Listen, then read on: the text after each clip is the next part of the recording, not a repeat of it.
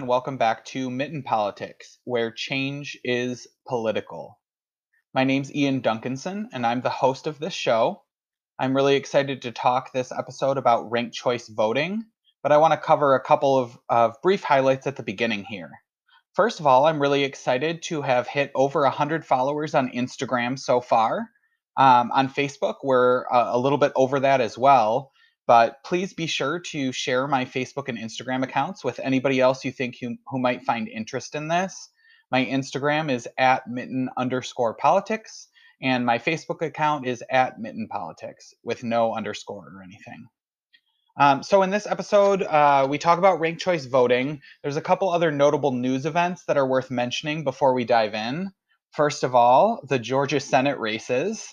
Those blew me away watching Jon Ossoff and Raphael Warnock win statewide in Georgia, which will flip the uh, the partisan nature of the Senate and finally make Mitch McConnell a minority leader again. Uh, this is going to have a profound impact on what legislation is able to be taken up and passed over the next two to four years, depending on what happens in 2022. So, uh, huge shout out to Georgia, especially Stacey Abrams and all of the other folks of color down there who really made uh, this election push the way that it did. It really is all of the the people of color, uh, all of the black people, all of the Latino people, all of the Asian people who really push this over the limit. And so we thank you countrywide, we thank you so much for that. Another event that happened last week that, of course, can't go without mention was the insurrection of uh, essentially a bunch of white nationalists and domestic terrorists storming the Capitol in attempt to overthrow the election and scare Congress into uh, essentially silencing the voice of the people. Um, there's now discussions about impeachment and the 25th Amendment. Some people may wonder why even bother with impeachment this close to Trump leaving office on the 20th. And one really noteworthy thing outside of just the precedent that it sets that we do not allow our leaders to do this, it also will also um, strip Trump of any lifelong benefits that come with being a former president and also has the potential to restrict him from running for office again, which is a really crucial piece because the last thing that we want is for Trump to leave office and announce that he's running for 2024 and spend the next four years with rallies and inciting insurrections of a multitude of, of forms. So there really is a need and an urgency to get this done in whatever f- form that it takes. Um, so I just wanted to, to cover that. Um, but let's talk a little bit about uh, ranked choice voting here. So I will be talking with Kevin Deegan-Krause, who is a political science professor at Wayne State. He is the presentations coordinator for Rank My Vote. That's MI, so Rank MI Vote, uh, which is the Michigan wide initiative uh, to get ranked choice voting on the ballot in 2022. And so, if you want to know more about that, I'm going to include the link for Rank My Vote in the uh, description of this episode, wherever you listen to your episodes. I'll also drop their Facebook link in there because they do a lot of really awesome things on that as well. And then the last thing I'll say before we dive in is just to note that ranked choice voting is not in and of itself the solution to all of our voting system problems. There are other things that we need to tackle, like gerrymandering and voter suppression, and the list goes on. But this is a huge step in the right direction. And so I hope that you will listen with an open mind and seriously consider the potential benefits of a ranked system rather than having a choose one or nothing system. That's why I titled this episode No More Spoiler Candidates as kind of the subheader is because this system will remove the sense that to vote for someone who you like more is spoiling or wasting your vote from someone else who is more likely to win. And so you'll understand a little bit more about that as we go on. And with that, I will go ahead and we'll dive in. Hi, Kevin. Thank you so much for being with us today. Hi, Ian. Thanks for having me. Yeah, I'm really excited to talk about ranked choice voting. I think it's um, a very worthwhile initiative, and from what I've learned, it's a very nonpartisan initiative. So I'm excited to kind of talk about you know the different the different pieces of this to help people understand it. Uh, before I dive in, do you want to share just a little bit about how you got involved with this this initiative? Yeah, so um, I teach uh, political science at Wayne State, and uh, I've spent a lot of time working on European politics. That's actually the area that, that I research in. Um, and the first time I, I started doing field work uh, in various European countries, um, I was kind of shocked. I sh- probably shouldn't have been, but I was kind of shocked to realize how differently countries do voting than we do. Like I always just assumed there was only one kind of voting. Uh, mm-hmm. And you know, you, you fly across the Atlantic, and it turns out there are like 37 different kinds of voting. Um, and one of the ones that was really intriguing to me um, was the kind of voting that I saw in uh, Ireland, um, in Malta, um, that I'd heard about in Australia, um, where people were allowed to to rank their vote and put you know one candidate ahead of another and ahead of another. And then when i started teaching at wayne i started teaching a course on parties and elections um, and we started to work with different electoral systems. Uh, and so uh, I would, as my midterm in the class, I would always, having taught all of the different systems, and actually we simulate those with the students, we, we run through all the different kinds, they get to experience what they're all like. And the midterm course exam was always pick one of these, the electoral systems you've seen uh, and explain why you think that would be the best one to do in the United States. And every single year, the after learning all about every system, the one the system that the students would pick would be some sort of ranked choice voting system. Sure. So yeah, so I got really excited. Like this is it. Like this is you know this is a solution to a lot of different problems. Uh, and then in my city of Ferndale in 2004, um, we had a couple of local activists, uh, one of whom is now on city council, who got really excited about this, and they actually uh, passed it um, for Ferndale uh, in 2004. So I worked on that campaign. Um, and then ever since I've been kind of interested in it, um, I worked on the anti-gerrymandering campaign uh, that uh, Voters Not Politicians did in, in 2018. Um, and then shortly after, some people from Voters Not Politicians said they were also involved in this new group.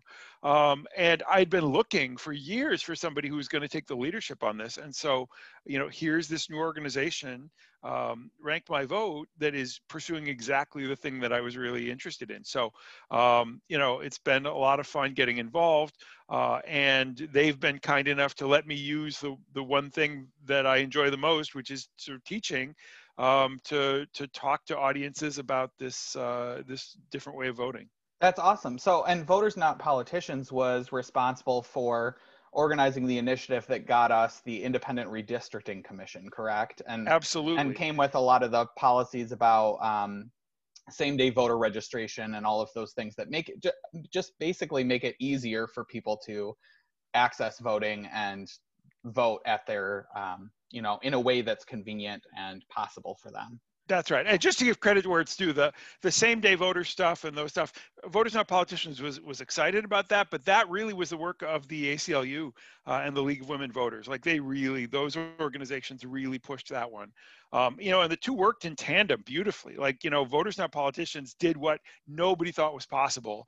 Um, and they, you know, they gathered over 400,000 signatures with no paid signature gatherers. And I think, you know, the, the league and the ACLU saw this in its early stages and thought, oh my God, if this is possible, uh, you know, we can do this and we can we can further that out. So you have this like you know one two of Proposition two and Proposition three, and it really it not only I think transformed the way we vote, but it transformed the way civic organizations in Michigan see it possible to actually make change by turning to the people um, when the politicians just aren't going to act on things. Yeah, and um, and I I'm someone who I firmly believe through everything that I've read and studied that a lot of our systems have flaws in them in terms right. of who has access and how that access um, is distributed and who benefits from it.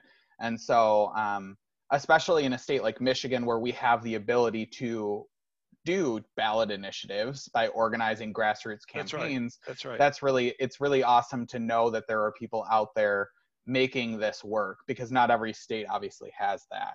That's right. And I have and I have to say, I mean, one of the I I spend a lot of time both in my research and you know in the in the work that I do at Wayne and others working with politicians. And I'm not one of those people who's really cynical about politicians. I actually, you know, in a huge percentage of the cases, find even the politicians I don't agree with tend that they, they tend to want to do the right thing. They want to be involved, especially at the state and local level. Um, but there are certain things that politicians just aren't good at, and that really involves changing the system that got them elected in the first place. Like if you got elected by a system, you don't have much incentive to monkey around with it because that's just going to make your life more difficult. Right. And for sure. that's exactly where referendums come in. Like referendums are built in, and you know the the the Constitution of the state of Michigan is built in by saying that power is inherent in the people, and there are just some things that political leaders from both sides, from any side, they're just not going to have that incentive to make those changes. And so sometimes you got to turn to the people. And that was true in Prop 2 and 3 in, in 2018. And it's going to be true, I think, with the ranked choice voting in, in 2022.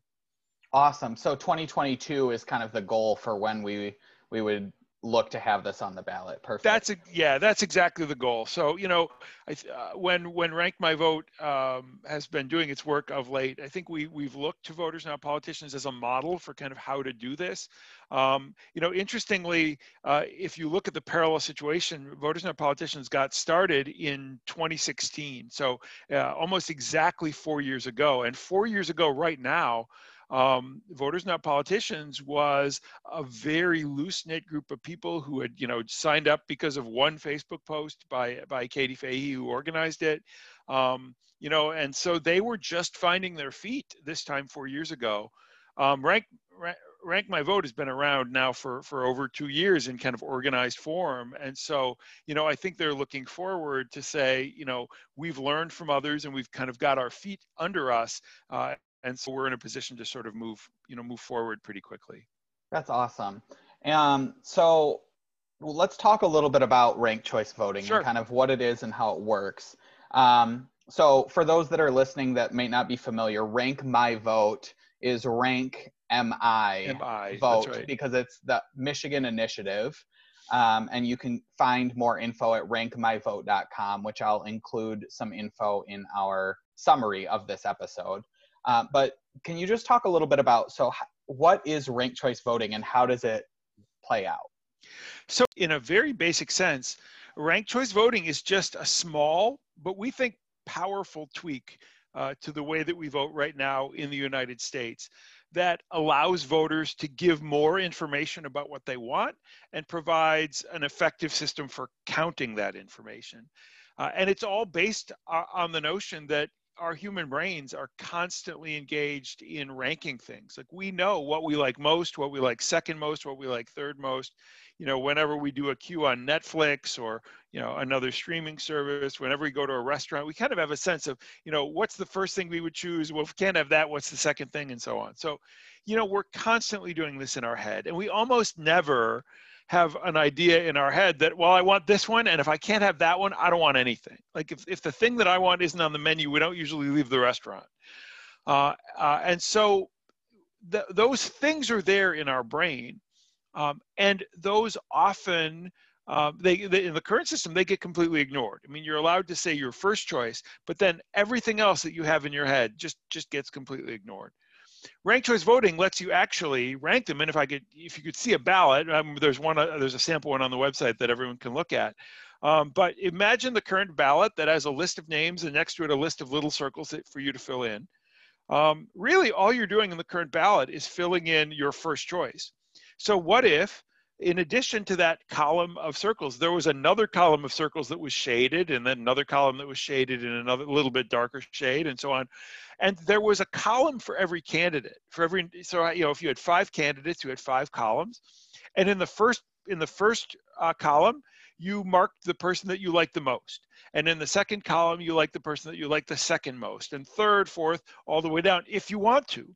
Or if you don't want to, if you get down to the fourth candidate and say there's no real difference between the fourth and fifth candidates, you just stop. that's how you vote in the system. And then the system has a nice way of counting, a kind of regularized way of, of taking that information in. So what it does is to, to look at all of the candidates and it counts up the number of first rankings. So the number of people who ranked candidate A first, the number of people who ranked candidate B first and C first and so on. Uh, and then it just says, hey, let's imagine that the candidate at the bottom of the list, the one with the fewest votes, the smallest chance of winning, you know, let's just imagine that person didn't run. So we're going to kind of remove that person from the from the list. Uh, and now that we've done that ranked counting, we actually know who that candidate E, uh, who they would have voted for if candidate E hadn't run because they listed it on their ballot. And so we do that and we see, we take those votes for candidate E and we redistribute them to the other candidates according to who they would have chosen second if they couldn't get candidate E and then we see if anybody's got a majority. If nobody's got a majority, we do that to the fourth ranked candidate. If that nobody's got a majority there, we do that to the third ranked candidate. By the time we've done it to the third ranked candidate, we're down to just two. So someone will have a majority. So the, yeah, so the basic, and when you say majority, that's fit over fifty percent. That's right. So it's That's designed right. to to allow people to choose candidates that, um, you know, a lot of times people say like a wasted vote. Yeah if you're voting for a third party. Like you could vote for that third party, and then your second choice could be, you know, the other candidate that you would next most want to win, so that your your vote wouldn't be quote unquote wasted by voting for that third party candidate. That's absolutely right. That's absolutely right. And the idea here, you know, what we what we find there are two really big sort of killer reasons why we think people we should do this in michigan.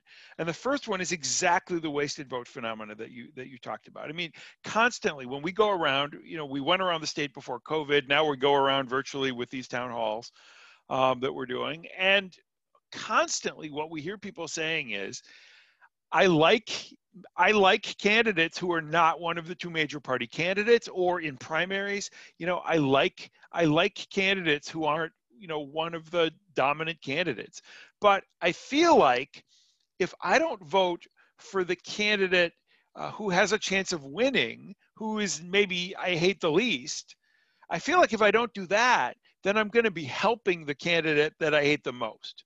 Sure. Uh, and so you know because somehow it's going to it's going to you know it's it's going to make sure that that candidate wins and not the candidate you really is the candidate you really like.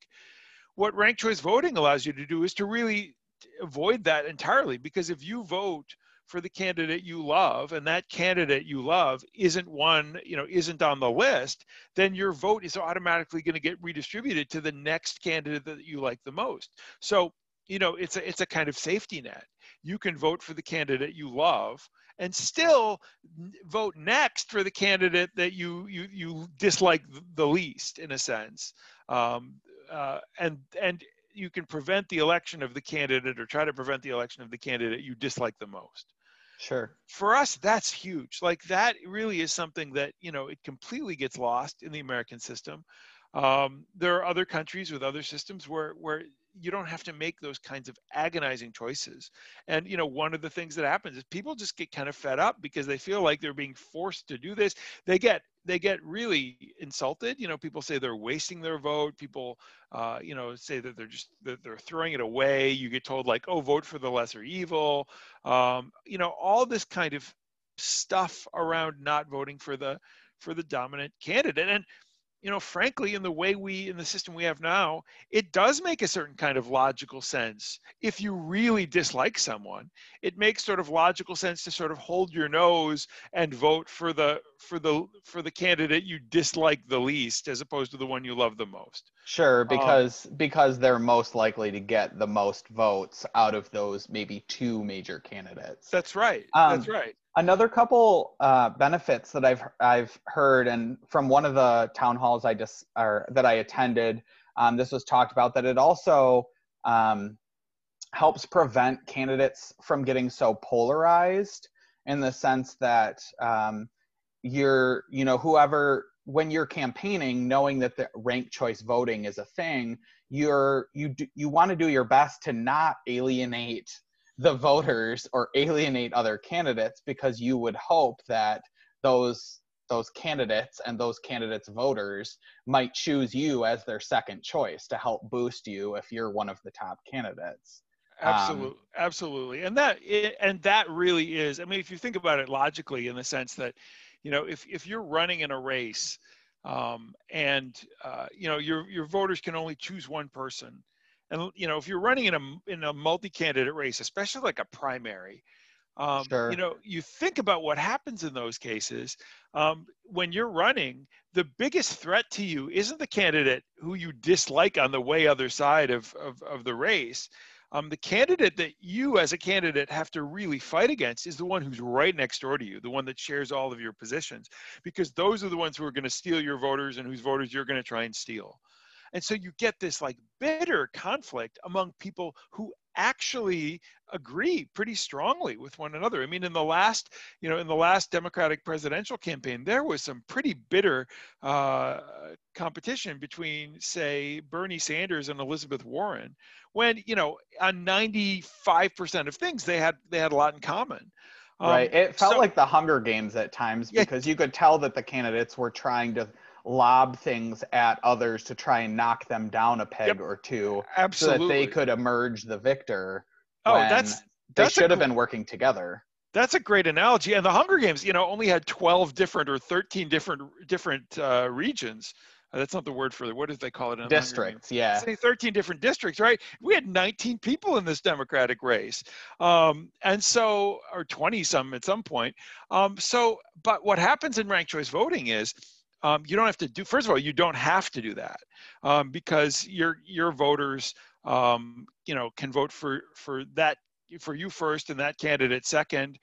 And what's really interesting is you actually have an appeal you have a reason to be positive about the next candidate.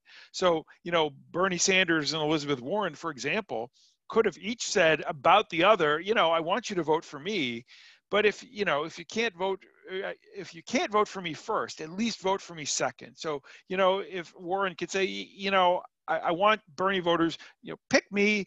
If you really can't put your heart in it to pick me, fine, pick Bernie first, but put me second right? Sure. And I love what Bernie stands for. Bernie loves what I stand for. It really changes it. And it's not just kind of theory. Like we actually have studies. Uh, a group called FairVote uh, did an analysis of seven different cities where ranked choice voting is used. And it's being used in lots of different cities around the country. Um, and in the seven cities, they found, I think in each one, uh, they found a statistically significant reduction in the perception of voters of negative campaigning, of attack ads, and so on. Sure. Um, and so, you know, it just it it takes that it takes that edge away um, and it it does encourage some some more positive campaigning. You know, it's not the only thing that can solve positive campaigning. It won't but solve it's one important but it's one important. Sure. And we're at such a state that we cannot afford not to use any art, you know, any weapon in the arsenal to get sure. get things better. Yeah. Um, so how does we, we've talked a little bit about how um, ranked choice voting can bring in some other of like the the smaller name candidates or third party candidates and how that can help lift them up a little bit as well. Um, what happens in races where maybe you have multiple open seats?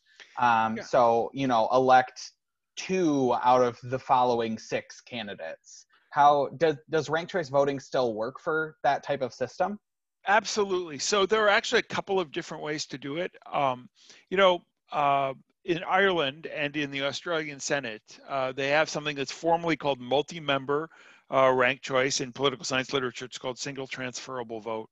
Um, and uh, it's just a slightly different counting mechanism, but actually ranked ranked choice voting is really well designed um, to work with multiple candidates. In some ways, even better, you know, than than the current system. Uh, because right now, when you have multiple candidates, what tends to happen is, you know, all of the candidates from one side tend to win, rather than getting a kind of proportional distribution. Um, so, you know, in this case, it's like ranked choice voting and multiple members they're sort of made for each other. Like you know one without the other um, isn't even quite as good but especially you know a, a multiple uh, a candidate election or multiple winner election is going to be really much worse unless you're using some kind of ranked ranked voting. So there is a kind of formal mathematical process um, that you that you can use, uh, and then there is actually a kind of simpler version um, where you actually simply run. You basically run the election with ranked choice voting. You elect a candidate, uh, and then you actually just pretend that candidate didn't run when you elect the second one. So it's a kind of you know you you use the same preferences that are involved, and you basically just run the run the numbers twice. Kind of sequence it for sequence it. Uh, two different we, winners, sure. And we've been okay. calling it sequential, you know, sequential um, ranked choice voting. So you do one candidate, you figure out who wins, um, and then you just kind of ignore those preferences for that candidate when you run it the second time. Wonderful, awesome.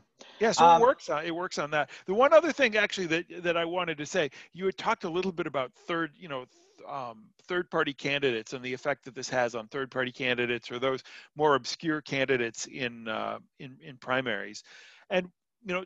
A couple of things happen in this system. First thing that happens is it very rarely, but every once in a while, um, what we find out uh, is that the people who are perceived as third or fourth choice candidates, they actually if you if you really if people really thought they had a chance to win they would be the first or second choice. So you kind of get this weird you know thing where people say i'm going to vote for the democrat or i'm or i'm going to vote for the republican. But in certain circumstances it turns out that there may be an independent or a green or a libertarian who's actually more popular but people don't list them on their you know public opinion polling or other things because they don't think they have any chance of winning but it turns out that when you actually like let people choose behind the you know behind the secrecy of the voting that actually as long as they don't have to worry about who's going to win sometimes they actually end up picking those third party candidates.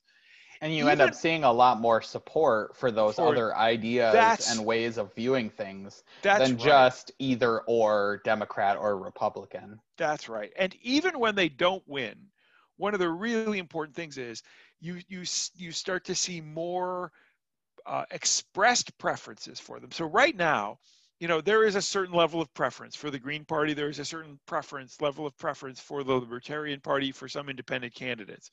But in public opinion polling, those numbers get really muted because people don't want to say one of those two can one of those non-major party candidates um, because you know they're they're they're used to voting for the person who can win rather than these these smaller party candidates. If you take away the incentive to vote for the winner, for who you think is going to be the winner first, and you let people vote for who who their heart tells them first, you actually get a lot more people saying, you know, I'm going to vote for the libertarian. I'm going to vote for the green. I'm going to vote for this independent. Um, and so it actually bumps up the numbers of those candidates. Um, one of the interesting things that can come out of this is those candidates can get allowed to participate in debates because they have more public opinion preferences. And that's one of the standards that's often just used for whether someone can participate in the debates. Those parties can raise more money because they show that they got actually 7% in the most recent election and not the, the 3% um, that's there at 3% only because the other 4% felt they had to vote for one of the major party candidates. Yeah, and I could see where that even gets more policies on a variety of, of viewpoints enacted because you can see the actual uh, support behind yep. different parties and what their platforms are, et cetera, and see that it's a larger pool than just, you know, one to three percent in whatever states that third party candidate happens to make it out of the ballot and so that's, forth. That's so. right. And you know, politics is always a game of coalitions. It's oh, it's never about you know solid blocks of 52% of the population or you know. Uh, it's always about you know this group constitutes 30% and this group may be 18% and this group will bring another 5% well in our current system all of those kind of internal differences um, they tend to get obscured and the little ones tend to get ignored, even if they play potentially a crucial role in forming that coalition. Uh, sure. Uh, and so what, what tends to happen in ranked choice voting is those voices get are, are, are more easily expressed. Um, and uh, you know we like to we, we use the tagline more choices more voices um, because it really does allow those additional um, those additional preferences to, to sort of show up publicly. And it, it doesn't mean usually that it eviscerates the, the two major parties. In Malta, they've been using this for almost 100 years and they've got a really strong two party system. But what it does mean uh, is that those other voices, you know, can can work their way into the system. And it, it also means that, you know, the, the two major parties, they'd have to work a little bit harder you know to to persuade people to what they right now they have a kind of duopoly right? It's one or the other. Um, and you know in this new system you, you gotta you're gonna have to reach out to people who uh, you know are only vaguely in support of what or only prefer you because the other side is so bad.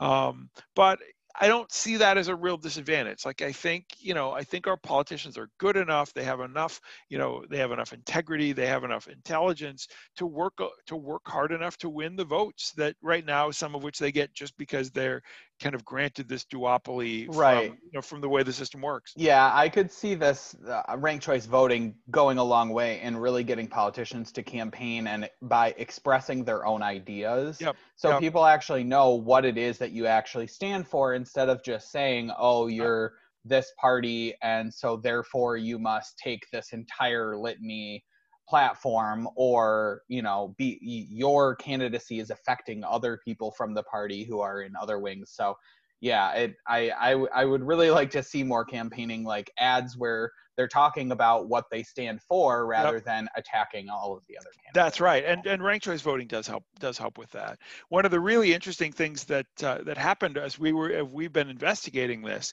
um, is that you know we've had a, a lot of conversations with um, people from the Green Party um, and uh, uh, you know other kind of the major parties, but or the minor parties, but we also ended up having a conversation in November um, uh, with the the former chair of the Utah Republican Party. It turns out the Utah Republican Party loves ranked choice voting. Um, it allows them to find the candidate within the party with who, who, actually has a majority, and that's one of the things we really haven't talked about. I mean, you know, the system that we've described, you can only win if you if you end up with a majority, not just more votes than every other candidate running, but actually uh, more votes than half. Um, and you know, so that's a that's a big deal. Um, but the the Utah Republican Party really uses this because they say that it has precisely those um, those kinds of effects, and they have no they have no doubts that they can use this system and they can you know do what the system requires um, and one of the interesting things that the this chair of the party told us um, was that in the state of maine and we haven't really talked about where it's being used right now maybe we can get into that yeah but you know it's being used in the state of maine right now um, there was a Republican and a Democrat running um, for a, a, really close House seat. Um, and our guy from Utah said, Hey, we reached out to the Republican because um, we thought we could help him, and he just wasn't interested in hearing what we had to do. Um, you know, whereas the Democrat actually got what this system was about. He understood that ranked choice voting wasn't just, you know, negative campaign against your opponents. He, he sure. actually reached out to the independents when they actually ended up doing the final voting, neither the Republican or Democrat had a majority. So they went to those minor candidates and said, who would you vote for next? Uh, and it turned out that the independents opted overwhelmingly uh, for the Democrat in that case, not because it's necessarily a more Democratic district than a Republican one, but because the Democratic candidate had actually reached out to those independents and said, here's why you should vote for me second. Um, and, sure, and uh, just for just for clarity, they didn't no. go to the candidates to ask the candidates who they wanted. They right. you when you say that, you mean they looked at the ballots of those voters who chose that's, that. That's right? exactly. And then, yes, I should be more clear. Okay, I just right. wanted to clarify. Just you're for... absolutely right. No, no. When they, you know, when they, when they, when they looked at it, and then the candidates, you know, were the ones who were there out there trying to persuade voters, vote for me second, um, and it worked out. It's pretty amazing. Very interesting. So it sounds like this the system doesn't benefit necessarily one one of the two major political parties uh, more than the other. It's it's really it is a nonpartisan fair game type of situation. That's, the one thing that I yeah. I'm curious about that I I because I've I've read some books and seen some documentaries t- that talk about um, for example black black candidates in the South mm. who have you know, been able to win certain elections, but oftentimes not you know you think about states like alabama and mississippi right um, but have not necessarily won with over 50% of the vote and Right. some of the um, the laws in places like georgia where you have you know runoff elections that come if nobody gets 50% can sound at face value like a really great system but at, on the flip side can sometimes you know uh, prevent minority candidates from being able to be elected in in places where there maybe is um, significant opposition to a particular racial group you know racism Right. and things like that so ha- what if anything do you know about how this system might affect those types of si- situations that's a that's a really good point and uh, you know i think it's it's fair to note that you know every electoral system is going to come with some pluses and some minuses. You know the thing about ranked choice voting is that it does tend to produce majority winners um, and if you have a majority of the population that is deeply polarized along racial lines or, or, or something else at least a single winner ranked choice voting is going to tend to you know produce um, those uh, those kinds of results but what's happened already in places like Georgia and, and elsewhere um, is that because you have the existing runoff, um, you know, the the the candidates tend to sort of um, uh, the the voters tend to polarize around those those racial issues you know, already. Um, so you're right to note that it, it produces majorities and uh, you know i think that's something that when alabama when georgia when other states start to think about this kind of implementation um, they're going to need to think about that you know and uh, and some of these states do actually have you know organizations trying to do exactly the same thing we're doing although i, I don't think alabama or mississippi have have uh, have right now uh, a pro ranked choice voting um, uh, uh, organization. What's interesting though is that first of all um, a multi-winner uh, ranked choice voting will produce exactly the opposite effect. A multi-winner will actually uh, uh, tend to produce um, uh, election results that look like the population overall. So that if you were to have you know sort of 40% african americans you would get closer to 40% of african americans being elected than you would. It's part of the problem in any single winner system. It's going to you know you can only pick one for any given district. Sure. Um, so, for example, um, the city of Eastpointe, um, uh, right next to the Grosse Pointes, right next to Detroit, has had um, for a long time, uh, 40 years, um, a significant African American minority population. Um, but uh, because of that kind of uh, vote splitting and and and kind of rallying around effect that we talked about, um, Eastpointe has gone for for that entire period almost without a single African American member of council anywhere on council, um, and it's really interesting that you know the the um, members of the African American community in the city uh, uh, uh, brought a lawsuit uh, around that and said that the you know the election system that they used in Eastpointe was actually advantaging the the majority white population unduly. The court agreed with them, uh, and what we found actually was uh, that the court opted for ranked choice voting as the remedy um, for that that segregation. and i can Uh, definitely see that in those multi multi candidate situations um, and i think you know the argument can be made that democracy survives with having people who are who the majority of a particular community wants and also my thoughts on this would be that ranked choice voting is not the only change that's needed That's right. to our electoral system. It's one of many changes, including some of the things that uh, voters, not politicians, has addressed, like um, you know targeting gerrymandering, which Yeah. I'll, I'm actually going to be doing an episode Oh, on good. gerrymandering as well I'm glad. um, as well as you know things like voter suppression and you know a, a lot of the great work that Stacey Abrams has been Yep. doing. You know, and you see someone like Raphael Warnock um, at the top of the ticket in this runoff and so forth. Um, so I think that there are other things that can be done. I just wanted to ask about that because I Oh, know that that's a that's a concern. It's a um, Great but question. like you One said, of- no one system is going to have all of the solutions to everything. That's right, and you know, and I appreciate that, and I think it's really, it's we've we've really um, made it a point of pride um, to try and look at this system objectively. You know, to not make claims for it that that don't exist, um, but to be able to say that, you know, on balance, um, it seems to solve some of these, you know, some of these really big problems. The interesting thing, it's a little bit like the gerrymandering situation, where you know we, we've looked at the we've looked at it from a whole bunch of different sides, uh, and what we constantly find ourselves saying with gerrymandering, people say, well, what about this? What, what won't this cause a problem, or won't there be a problem there with that the independent commission and so on?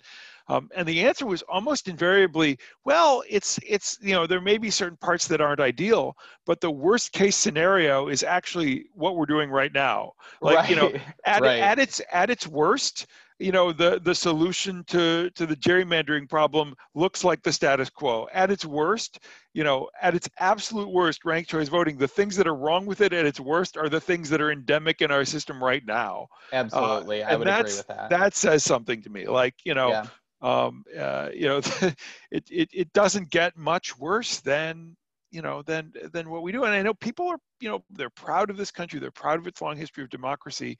Um, but I think it's really important to remember that we adopted our election rules um, because we were an early adopter, really. We were, you know, one of the first countries in the world to do this system wide, and we adopted our rules from Britain.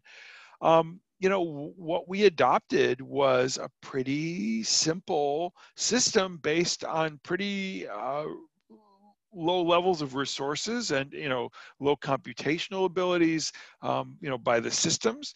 Uh, and you know in the in the 240 years since we started our procedures for voting the world including the united states has invented better ways of doing this. These aren't just like static things. They're not just you know kind of the you know things that were sent down from heaven. These are technologies too. They're technologies of figuring out what people want Sure. Um, yeah, the U.S. I, it's interesting you you talk about technology because the U.S. I think technology is the one thing that the U.S. has no problem taking leaf leaves out of other countries' books right. when it comes to technology. Right. But with just about anything politically, yep. we don't seem to be super interested, except in certain pockets, like you talked about in Maine and certain cities. Like like I didn't know that Ferndale had ranked choice voting enacted right. and so forth and so that kind of brings me to my next question in terms of how this gets enacted when you look at a large scale. Obviously, every state has its own way of conducting federal elections, um, things like that. Uh, so some localities have done it. My assumption being that those are only for local elections.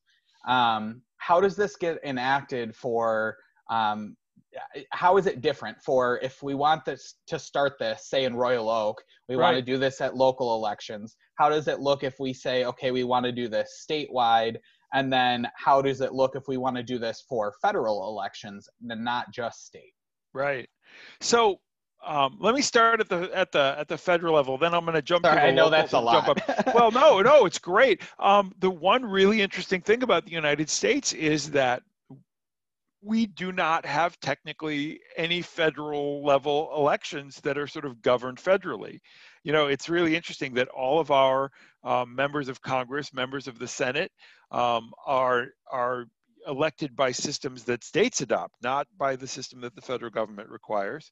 Um, sure. And uh, even the president of the United States, you know, the one nationally, you know, across every state elected person actually is elected by electors uh, who are elected uh, by at the state level. So really, we via the electoral college. Yeah. Yeah. There is no there is no mechanism um, for uh, any kind of nationwide, you would need, I think, a constitutional amendment, and and then even that would be super tricky. Sure. But states have the ability. I mean, the really interesting thing about the heavily decentralized United States is that states have the ability um, to make a wide range of decisions about their voting systems. Uh, so. Um, the state of Michigan can choose within certain limits, can choose almost any system that it that it wants to. Um, and our example uh, that we're looking at, actually two examples now, are Maine uh, and Alaska. Uh, Maine passed this in 2016. Um, and so Maine elects its um, members of the U.S. House and U.S. Senate, its member, the members of its state house, um, uh, state House of Representatives and Senate, uh, and its electors actually Um, it elects those right now on the basis of, of ranked choice voting. Uh, Alaska just voted um, in uh, 2020 to do the same thing. So we'll actually have two different states now um, that are doing this. Massachusetts came sort of heartbreakingly close, like 45% to 55%, um, you know, in a time when, because of COVID, it was really hard to do the kind of detailed day-to-day campaigning that you need to sure. do to persuade people about it, you know, changing this kind of basic system. Um, so, you know, the, the mechanism is there. Um, this would require a change to the state, con- almost assuredly require a change to the state constitution. Uh, and uh, so any change like that has to go through the voters either um, by legislation that's passed by the, the state house and senate and the governor or that is simply brought up as a referendum from below with with signatures gathered so what we're we're envisioning uh, is that we will need. We're going to talk to our state reps and, and, state senators, uh, and we'd like them to be able to pass this. There actually has been legislation in the state house for quite some time uh, that just kind of sits there, doesn't get moved on. Um, but uh, we're going to talk to them and see. But if they're not willing to pass this, um, then we go out there do exactly what Voters Not Politicians did, and what the League of Women Voters and the ACLU did, um, which is to gather uh, five, six hundred thousand signatures uh, in in the coming year. Uh, hopefully, once you know, once people are vaccinated and we've got enough immunity, we can get out there like like groups normally do. Uh, there's a time limit for you know how long you can gather those those signatures, but we gather uh, you know 600,000 signatures, then we submit those to the board of the canvassers and board of canvassers and get our language on the ballot uh, for 2022. That's the and then it would just come down to educating people so then they are aware of of what that. Yeah. So okay, and because it's a constitutional amendment that would likely be required, it would probably require a larger majority That's... in the the Senate and the House rather than just a simple majority. Uh, because those changes typically, I think it's three fourths of a majority, um, two thirds or three fourths, you know, depending I on should, the state. I should know this, but uh, you know, I do. Yeah, it does require those those votes, and then it requires, you know, that that would simply be sending it to the voters. You know, we had actually a couple of really um, obscure. Uh, constitutional amendments on the ballot for those of you who you know flip to the back of the ballot in November this year, uh, and so um, you know it would require it would require doing that um, for the ordinary um, uh, constitutional amendment referendum. Uh, it's 10% of the vote for the governor uh, in the previous election. So actually, 10 people voted for governor in 2018. So the numbers have gone up from the uh, from the numbers uh, that we had with voters not politicians. But I think it's you know it's in the mid fives, mid uh, 500,000s that we. In terms of signatures to in get. In terms it, of signatures to get, to get it, on the ballot. That's sure. That's right. You asked one other question, which is a question of localities. Uh, and interestingly, Ferndale, my community, has it on the books, but we haven't been able to use it. Um, and we weren't able to use it for the first 12 years because the voting machines that the city had simply didn't accommodate it. Um, now we have voting machines that will accommodate it, but those voting machines need to be certified.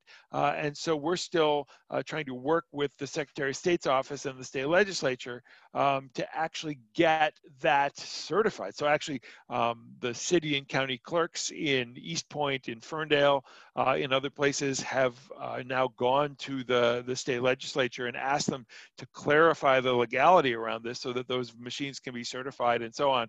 Um, we'd like to when we when we go to the ballot if that hasn't been clarified by the state legislature we want to make sure that um, it's clarified there. So the basic idea would be in a referendum would be to do what maine does and mandate um, that state uh, offices um, uh, statewide offices the state house the state senate um, and our members of the house and the senate in washington and our electors um, and other statewide offices governor um, and uh, the various trustees for the universities and so on, that those offices would be elected by ranked choice voting, uh, and then to allow counties and cities to do it if they want to. So not to force them to do it. Okay, uh, so it would be kind of an opt-in for those localities. That's right. Um, so one thing that that brings up because i was thinking about that is you know like ferndale of course they passed it for local elections. So when there are the capabilities for machines to do that um, how how do they do balloting in a case where you still have to choose one for state level positions but then you have local elected positions that allow ranked? Would it require having two separate ballots nope, or same ballot? same bad. There's there's just it's just based on good ballot design. Um, but yeah, no, you can actually, it's not a problem at all to just run your your single and then because basically it looks exactly the same.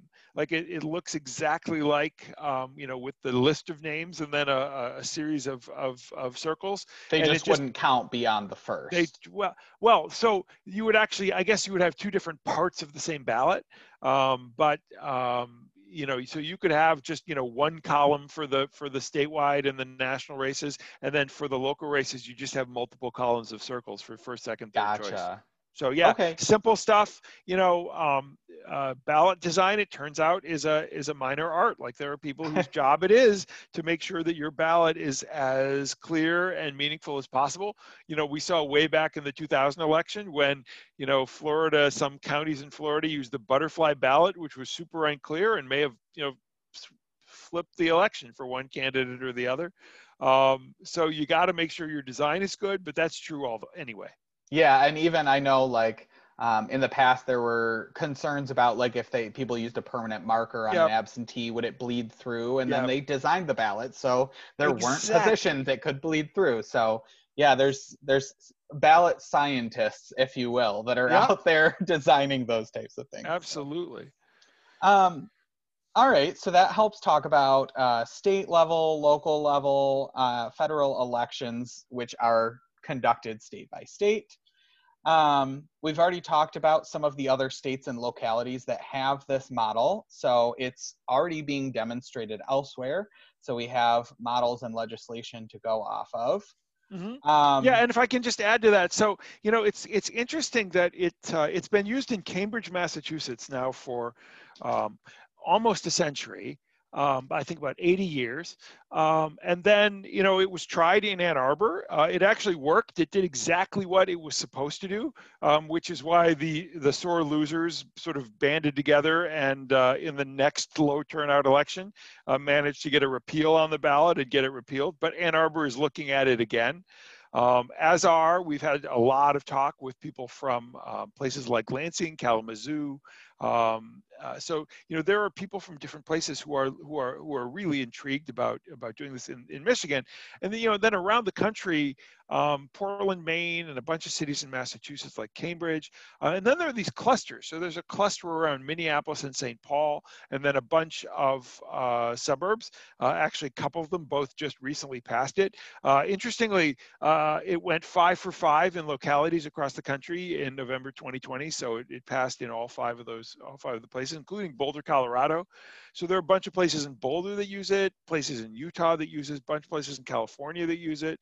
Um, so you know there are these kind of clusters, and what's really interesting to us is you know, it shows us that once one community sort of gets the ball rolling, the next door communities look at that and say, "Hey, I want some of that." That's pretty cool. Sure. Yeah, Yeah. it helps to educate people if they're getting practice on some of these local elections as well. Absolutely. So I know one of the things that we're when you come talk to the Dem Club in Royal Oak um, next month, that one of the things that uh, we're kind of considering is how to support this initiative, and is this something that could be done at the local level, and Yep. how would that go be gone about? So correct me if I'm wrong, but my assumption would be that it would be one of two ways. Either our city commission could vote that into a change based on our election procedures for the city, or they could put it up as a balloted, a local ballot, ballot initiative for voters um, to be able to vote on, um, which a- would probably require some signature gathering and so forth to get it on there. Is That's a- that Yeah, that's a great question. I think it depends on your own city charter. You know, so I know in Ferndale, um, we uh, our our um, our city um, council voted to put it on the ballot, but I think because it was a change in the city charter, it actually required uh, it required a public vote. okay? Um, so it was- it'll vary a little bit. I think it'll yeah it'll, it'll really depend or depend on whether it's a charter question and then what the standards are for changing the charter. Okay, awesome. Um, all right. Is it um, since we talked a little bit about like changing the ballots and things like that? Is it in your um, from your knowledge and where it's being currently used any more expensive or complicated to use um, ranked choice voting equipment and tabulators um, than standard standard machines? You know, uh, the the, the differences are pretty marginal. Um, you know, there there is a concern. Um, I think a, a, very well meant concern by some observers that you know when you when you ask people to change their style of voting, uh, it's just it's more complicated. You know, it, it can seem confusing, right? Anytime you ask people to do anything differently, um, the initial evidence that we've got uh, suggests, and you know, this from from from fairly well fairly well um, sort of designed studies, um, that the the level of complexity doesn't necessarily increase. Uh, so, um, you know, when people are surveyed about their experience with ranked choice voting, um, when, when they look at like the numbers of blank ballots and other indicators that things are more complicated or problematic, we just don't see the, the kind of evidence that would suggest that people are finding this confusing. Uh, and the, the few surveys we have of people, um, uh, you know, when they come out of the, the ballot booth when they're surveyed afterward um, is that they don't they don't find it any more confusing. We actually had people out um, after at the uh, at the first use of this in Eastpointe. The voters we talked to were you know some said I didn't even really notice the difference. You know it, it just it made perfect sense. Um, Kansas did a survey. Kansas the Kansas Democratic Party actually used this for its primaries.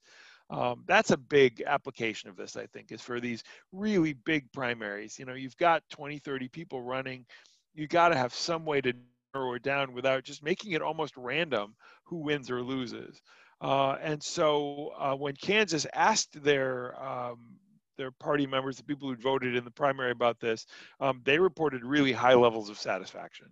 Um, so, you know, you tend to see that high levels of satisfaction, higher levels of turnout. Because of this. So, you know, in theory, it's slightly more complex, but it seems like people are really able to adapt to that.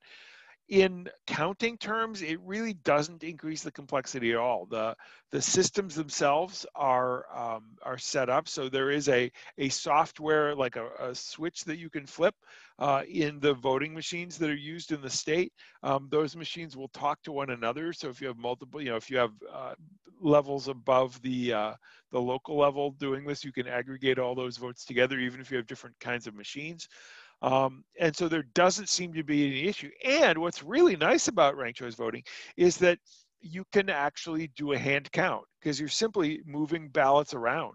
Um, so sure. you, you you pile them up according to your first choice ranks, but then you subdivide them in each first choice ranks according to who the second choice vote is, um, and then you you look at the bottom of the pile with the fewest ballots, and then you read. And then you just that. reapportion them you to the other. Re, you, yeah. You just move them around. You don't have to change the ballot. You don't have to modify anything. You just move them around. Well, and when um, you talk about the primary, one thing that I think this solves also is I remember uh, voting in the Democratic primary in Michigan, and because of where Michigan Michigan falls in terms of the order of states voting. Yep. I mean, yes. the ballots had already been printed, but however many of these candidates had already dropped out. And so you really had to know who was still in and you had to yep. if you cast your vote too early and then that person you know if you're doing absentee and then that person drops out now suddenly you've got your one vote that you had doesn't matter anymore. And yeah, so ranked choice voting would allow you in those instances to also allow those votes to still count, right? That's a really good point. And especially, I don't think we're ever going to go back to the day when less than 40% of the people do mail in voting. I mean, I think that's with us to sure. stay. People have realized that it works. So you raise a really good point that the 2024 election is probably going to have a massive number of candidates. Um, it's going to have, you know, uh, a lot of early voting. Um, a lot of those candidates are going to drop out. So that's really a killer reason to do this um, at least to give it a try, you know, uh, at least for the Democratic Party, which could just do it on its own. And that's another thing, you know, you wouldn't, you could actually have the various parties give this a try, um, like Kansas did, like Alaska did, a couple of other states. Um, uh, and just to, to show that this could actually work, because um, that's really going to be a problem. You're absolutely right. I had not, and Michigan comes right at that point in the election cycle where people drop out. Right, right. Like it's, right. it's not the first so that everybody's in, and it's not the last so that all all of them are out. It's like right in that kind of that unsweet spot you know, where people are dropping left and right. Right. And even for the in person voting, it's not like the localities have time to reprint thousands yep. of ballots based on, you know, people that drop out and they have to have their stuff prepped within a certain time frame before conducting the election. So that's just, such a good it, idea. Yeah, yeah, you're absolutely right. You are absolutely right. Um, and uh, I think that's I'm gonna I'm gonna start talking about that because that's actually a really good point. Yeah, yeah. Um, so, how can people get more involved? I have listeners that um, live in Michigan. I have some that I'm sure live outside Michigan who might like to figure out how to get involved in their states. I, I don't know what guidance you might have just in terms of generally if people are really interested in, in ranked choice voting. Obviously, if they're in Michigan, there's the website. Um, do yeah, you have so, town I mean, halls and things? We do. So we do we do two we do two hall two two town halls every month, um, and we are just in the process of scheduling those for uh, January. But we will we will do uh, two. So you can find us in a, a bunch of different ways. Uh, we're at at Rank MI Vote. Uh, rankmivote.com uh, and .org. So either one will, will take you to us. Um, we're also on Facebook under that same name. And actually, if you go to Facebook, um, we do we live cast our um, our town halls on Facebook as well. Awesome. Um, so you can actually see some past town halls if you want. Uh, but um, so that's true. And then if you're interested in it, or you know, if uh, if you know if you want to see one of those presentations, those are archived online. But you're also welcome to join a, a a live one where we'll you know we'll answer your questions live uh, but you can actually just reach out to the organization uh, and we will you know, we will talk to we'll talk to anyone. You got any local groups or organizations that would like to see a presentation on this? We'll we'll do that. Uh, we're we're really eager at this point to reach out to anyone who's interested. So um, that would be you know one way of of getting involved and. Uh, um, you know, a lot of the material that's up on our website, I think, would sort of lead people into it, and then they could follow on. A lot of times, people read that, and you know, then they immediately jump to say, "Hey, I want to do something about this. How do I get involved?" So there are lots of different things. We're building uh, chapters all across the state at this point. Some of them are really active and, and um, you know, moving this forward. Um, and so, you know, people can join, they can be involved. We're looking for people to help us with, um, with social media, with design. Um, and pretty soon, we're going to be uh, needing people to help us build our policy uh, and helping us to gather those signatures as soon as we're all safe uh, to go out and talk to one another again. Awesome. Yeah, I uh, I attended one of those town halls and learned a lot about even just the general like the flaws in our voting system talking about you know these different initiatives like money in politics and all of you know the different things that voters not politicians has has looked at on a on a major scale.